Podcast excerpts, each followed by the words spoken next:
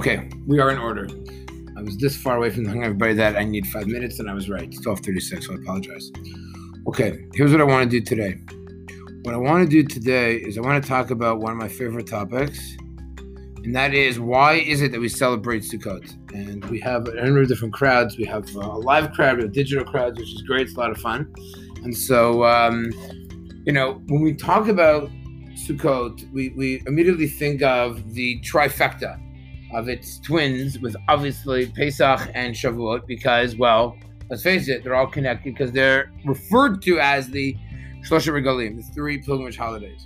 So the question we have to ask ourselves is, what's the, if I had to play like a game, and I played a game with you, and the game was called like Big Deal or Little Deal, right? Is this a big thing or little thing? What would you say? So let's talk about Pesach. We left Egypt.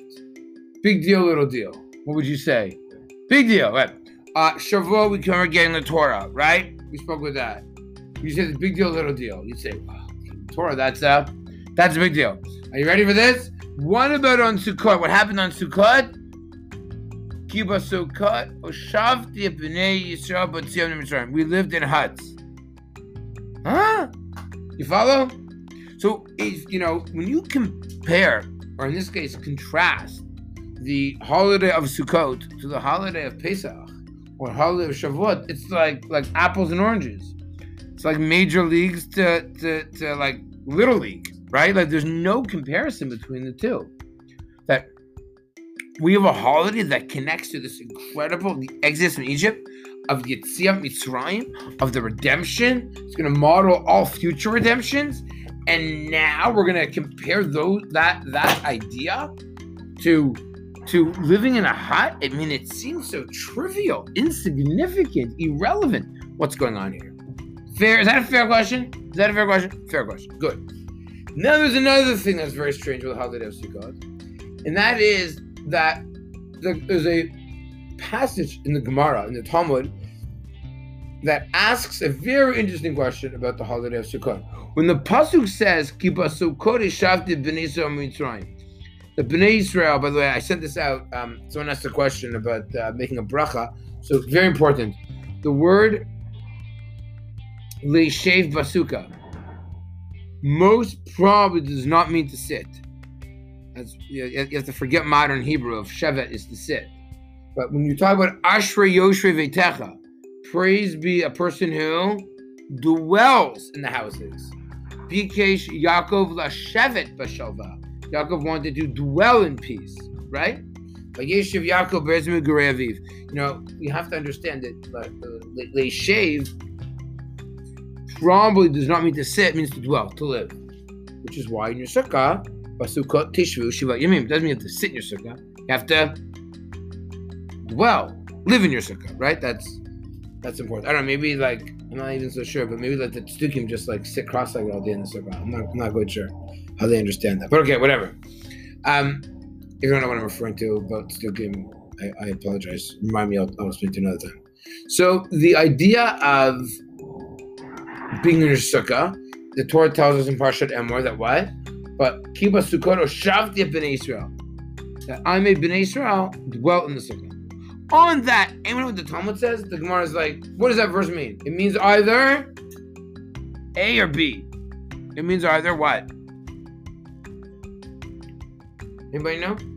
Either they actually sat in real huts, Sukkot Mamish, or it means, doesn't mean Sukkot Mamish. It means that we lived in the Ananei Kavod, in the clouds of glory. This is even stranger. I don't understand. The holiday commemorates something which we're not even so sure about. Unclear. Either it's physical sukkahs, which don't seem to be that important, or a metaphysical hut out of the clouds of glory. This is even stranger. So what does that mean? Why doesn't it say that in the Torah? Why would the rabbi say something which doesn't appear to be the simple explanation of the text itself? And another question we have to ask, sounds like Pesach, we're asking a lot of questions, is, well, if it's about what we dwelled in, why are we celebrating that now? In October, in Tishrei? Fair question. So let's see if we can resolve all these questions. Are you ready? Here we go. It's not a coincidence. Sukkot is actually mentioned in two other places in the Torah. Nothing to do with the holiday. Where are the two other places in the Torah that the word Sukkot are mentioned? One is in Bereshit. Two is in Shemot. Totally not connected to the holiday of Sukkot. Anybody know online? Anybody know live? I think somebody knows and they're just being modest. Now it's not lo by shalom made. Now it's not time to be modest, you know? No idea? No idea? Okay, I will tell you. Anybody else? I don't want to call people out. Okay, fine. Answer. When Bnei Yisrael get out of Mitzrayim in Parsha Bo, they leave Mitzrayim. That's like leaving Thornhill. But they don't leave like the GTA, they just go to Toronto. The first place that they go to is Sukkot. Now can't be a coincidence. It can't be a coincidence that after they leave downtown Goshen, they go to a place called Sukkot.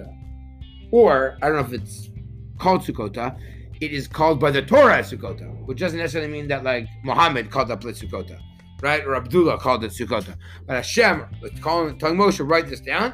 Bnei Yisrael leave Mitzrayim and they go to Sukkot. That is actually mentioned in a number of places in the Torah. It's repeated again in Massey when they talk about other their travels. That is the first destination. So right away you have to ask yourself, well, the first destination that Bnei Yisrael go to is Sukkot. That has to be significant. But that happens in April, right? That happens in Nisan, right? That's the first place they leave. So, okay, but at least I can put that in the back of my head. Next, there's another sukkah that's mentioned in Bereshit. Anybody know of someone who built a sukkah in Bereshit? Who built the sukkah in Bereshit? Answer, Yaakov. Yaakov built the sukkah. He builds it for his mikneh, his cattle. He's running away from Esav. He builds a sukkah. Also goes to a place called Sukkot. Can't be a coincidence. Now here's what's interesting. Yaakov is coming with his flock and his sheep, and he's all living kind of like together in a sukkah. So sukkah is a temporary dwelling. That's like a hut, right? Some people, like, their favorite activity is like called sukkah in the hut, you know? So there we go. Now what we need to kind of figure out is, what's the connection? What's the connection between Yaakov building a sukkah? He runs away from Esav, which, by the way, has a lot of connections to Pesach, which we don't have something to deal with. But nonetheless, he builds a sukkah, a little rickety hut. And the first place that they dwell in is Sukkot. And this holiday is called Sukkot. What's the connection between all of them? Well, because remember, when we leave, this holiday Sukkot has to be connected to something. It just has to be. So maybe the first place we go to is a place called Sukkot. So what would be, if you were to be an Israelite, what would your attitude, what would your emotional, psychological state be in this place called Sukkot? What would it be? What would you be thinking in your head? You just left Goshen, and now you're going to a place called Sukkot. What are you thinking? What's going on? It's in your head right now. You're freaking out? What's the game plan? Right? Too many people just walked out of Egypt. And now you're somewhere. So I don't know about you, but I'm in the midst right now planning GLSC Simchat Torah, which is complicated. I think I have a solution. Not planning for more than 100 people in a few different locations. And it's complicated.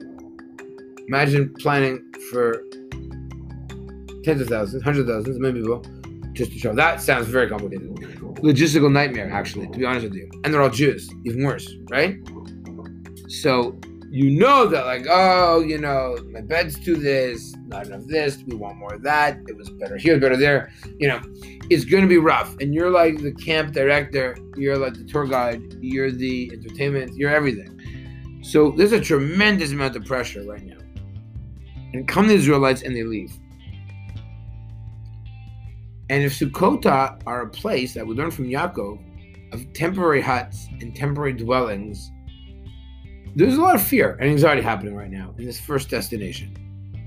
So maybe when Hashem says, Ki ba sukkot oshavti, he means that first location.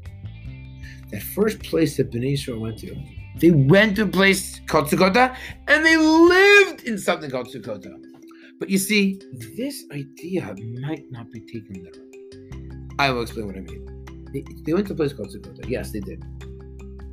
And what did they live in? Either huts or Ananei Kavod. They're actually really the exact same thing. Why?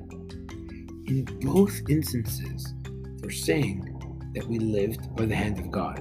What's the difference if it's a rickety hut or it's the clouds of glory? Either way, they're totally in God's hands. They're totally dependent on God. They just left their taskmasters. They are literally in a place they have no control, no idea. It's the flimsy hut is like the clouds of glory in the sense that they're under God's protection or God's plan. What the plan is, they have no idea. Where they're going, they're not even so sure. How they're there, they have absolutely no idea. Where they're going to eat, they have provisions for a couple of days. After that, no clue. Water, no idea. Everything's up to God. So in many ways, the message is, you know that experience of what it's like to be uprooted from your house, from your land. You've lived there your entire life. You know nothing else but this place. And now you're told to go somewhere else. What the feeling must be. You know, we're told to change our lifestyle a little bit during COVID and we freak out. We can't handle it. Imagine saying you're leaving your house, your home, probably forever, for a number of days. You don't know exactly how long. You have no idea what's happening to you. And you go. Says in the Torah, that first place that you went to was Sukkot. Remember that moment. Have a holiday called Sukkot. Do you know why? Have a holiday where you experience what's it like to be in God's hands, not to be in control. Where you live, where you dress, what you dress, what you wear, what you eat, where you sleep, everything is in God's hands. That's very scary. That's the unknown experience. So Sukkot represents the traversing the desert, that first stop, and the subsequent stops, which ends up being a lot more than the original plan was, being in God's hands. That's a very powerful experience. Now, and when the rabbis argue, they're arguing over something which is just technical. But it's technical. Do we highlight what God did for us, or do we highlight what we do for God? Right? We built the sukkahs. We went out there. We listened to God. We said, God, we're in your hands. Help us. Protect us. Provide for us. So in many ways, it's highlighting, are we just, to build these shacky homes? We kind of did. We trust God? Or is it that absolute God's presence? But in many ways, they're not actually that different from each other. And the larger picture. So now we understand that this holiday of Sukkot is really all about commemorating that first stop. That's the historical moment that will then be extrapolated on for the next days and weeks and months for our journey. That's that moment. Now the question is, why do we do that in Tishrei? Well, I'll tell you why I do it in Tishrei. Because at Pesach we remember leaving Mitzrayim. Sukkot we remember how we left Mitzrayim. The journey has value. Our destination is very important, but the journey is just as important. Why? Because the journey is extremely valuable. The journey is about Sukkot. We live in this temporary place. Now remember, we're supposed to go to Israel. And in Israel, what are we going to do so we don't forget the entire experience of leaving Mitzrayim? So what we're going to do is we're going to commemorate Mitzrayim every year, leaving Egypt. God took you out. We have to commemorate how he took us out. Not that he took us out. How did he take us out? He took us out. That's the holiday of Sukkot. Now, why would we celebrate it now? Answer. Well, guess what's the coincidence? It is the furthest date possible from Pesach. Why? Because it's exactly 6 months later. It's the 15th of Tishrei. Pesach is the 15th of Nisan. Exactly 6 months later. So at the very moment they most likely forget about Mitzrayim, you'll have another holiday. Right? So why? Because the holiday, guess what, only lasts 6 months. You have 6 months memory. After that, you have bad memory. So you leave Mitzrayim, and Hashem puts the holiday at the furthest point. It's the furthest way from Pesach possible. It's right at the equidistant mark. And Hashem says, I want you to remember not just leaving Mitzrayim, the experience of Mitzrayim. The experience of the Exodus. That is very important. So I provided for you. I took care of you. Now, why does that matter? I'll tell you why it matters. because you're going to go to the land of Israel, and you're going to go to, move to Thornhill, unfortunately, or Toronto, and you're going to have Sobeys, and you're going to have Makolat, and you're going to think that God doesn't give you anymore, that you take care of yourself. Why? Because you build nice houses, and you build nice palatial homes, and you're going to think that you take care of yourself. And you make your own food, and you earn a lot of money, and hopefully the stock market won't crash, and hopefully you'll still have a job, and you'll have a parnasa, and everything will be okay, and you'll be wealthy, and then you're going to forget God because you're doing so well, and you're going to think it's all because of you. Hashem says, no, remember that journey where you had absolutely nothing, and I provided everything for you? I want you to remember that experience every year so that you don't forget that I still provide for you. It's just less obvious. In the desert, bread fell from the sky. Now, bread comes from the shelf. Or, if you're agricultural, bread comes from the ground. Not from Sobeys or lavas or whatever it's called. Now, in the desert, water came from the ground. Israel's not going to have great water from the ground. A little bit. But hopefully, rain will come from the sky. Water will come from the sky. As it was in the desert, water came from the ground. The bear. Well. So, things will be flipped. So it's very easy to forget that Sinai experience of getting that Torah. That I need to relive every year. It's very easy to experience, and the covenantal and forging and becoming a nation, and that. And it's very easy to forget leaving Mitzrayim, that God took us out, and miracles, and that's...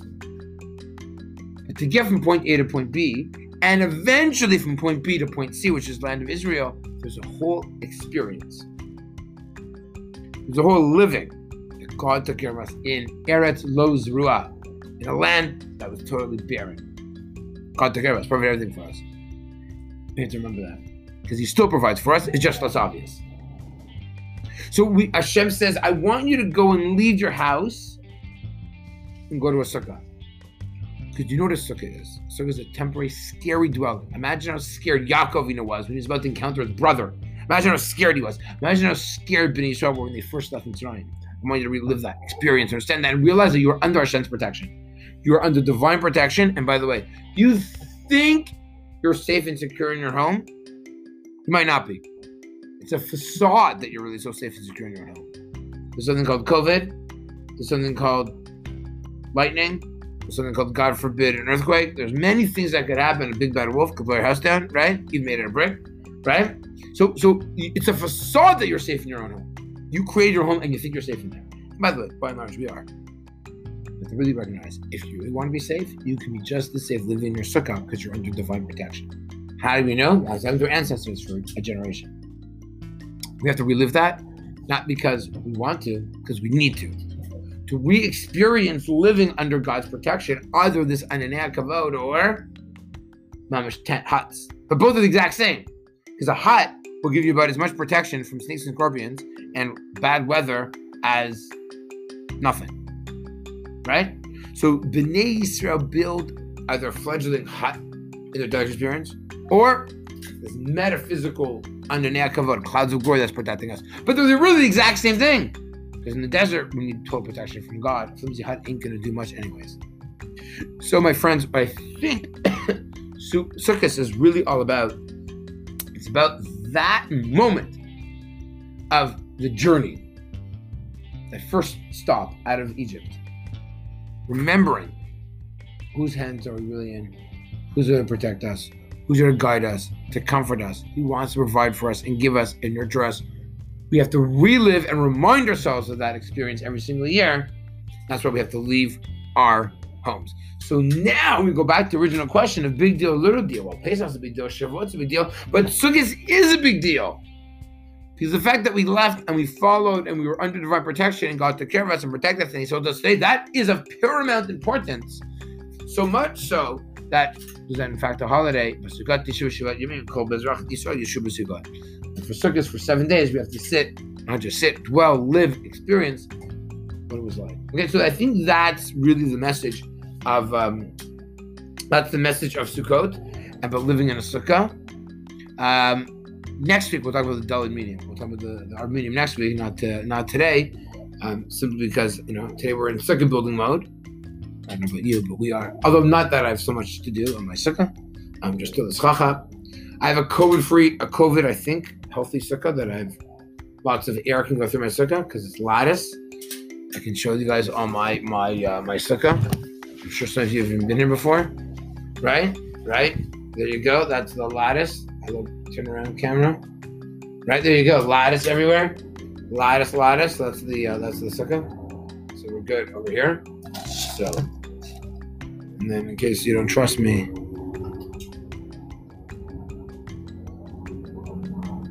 I'm just very worried about these things bad. And then there you go, got it to work. Right, there you go. See lattice, everybody? Look at that. Lattice. See, ventilation is the name of the game these days. Okay, so one of the reasons, and this is what I called it, but I did not do that. Why do I love my rickety hut so much? I love my rickety hut for many reasons. One, I love it because it's up all year round, and I always have my lattice up, and it's super, super, super amazing. That was my dream, never to have to have walls and to schlep them or store them. And I love it because it really reminds me of trying to be in God's protection, which is why the halacha, I think, says this very clearly. A sukkah doesn't even need four walls. A sukkah needs 2 and a bit walls to be kosher sukkah. It's not because Jews are bad at construction, they don't know how to build a house properly, but rather, it's because to show you that really just a small little hut gives you as much protection as a sturdy fortress. When you actually realize that Hashem is running the world, He's there to protect us, and He loves us. He's giving us that super hug in the sukkah, especially after Yom Kippur. But maybe we're going to talk about that a little bit more next week, the relationship between Sukkot and Yom Kippur. Maybe we'll just end with that idea. If Yom Kippur, the Shekhinah, God's presence, is so palpable, maybe we build a sukkah to ensure that presence sticks around a little bit, right? That maybe we're saying that the Shekhinah, God's presence, is in many ways manifested in the sukkah. We're sure the Kabbalists understood it this way. If that's true, we capture that Shekhinah that arrived in Yom Kippur and building a sukkah. So sukkah is almost response to Yom Kippur. Okay, more on that. Maybe we'll talk a little bit about some Kabbalistic understandings of sukkahs. I think are also going to give us a very profound message. We'll do lulav also, the menu next week. We have a lot to do. We have a few days to do it as well. So I'm not sure exactly the days yet next week. Take a look online. But great to see everybody. Wishing everyone and your families a Chag Sameach. Enjoy the Chag. It's supposed to rain a little bit. Hopefully not. And hopefully we'll see each other alive very, very soon. Chag Sameach, Shabbat Shalom. Beautiful day. If you want cards, let me know. Sukkot Oshavti cards. Bye, Leah. Bye. You had a great to see you, everybody. Thank you.